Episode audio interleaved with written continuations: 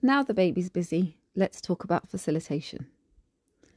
In business, facilitation is seen as a soft skill, but to be good at it, you really need to treat it as a hard one.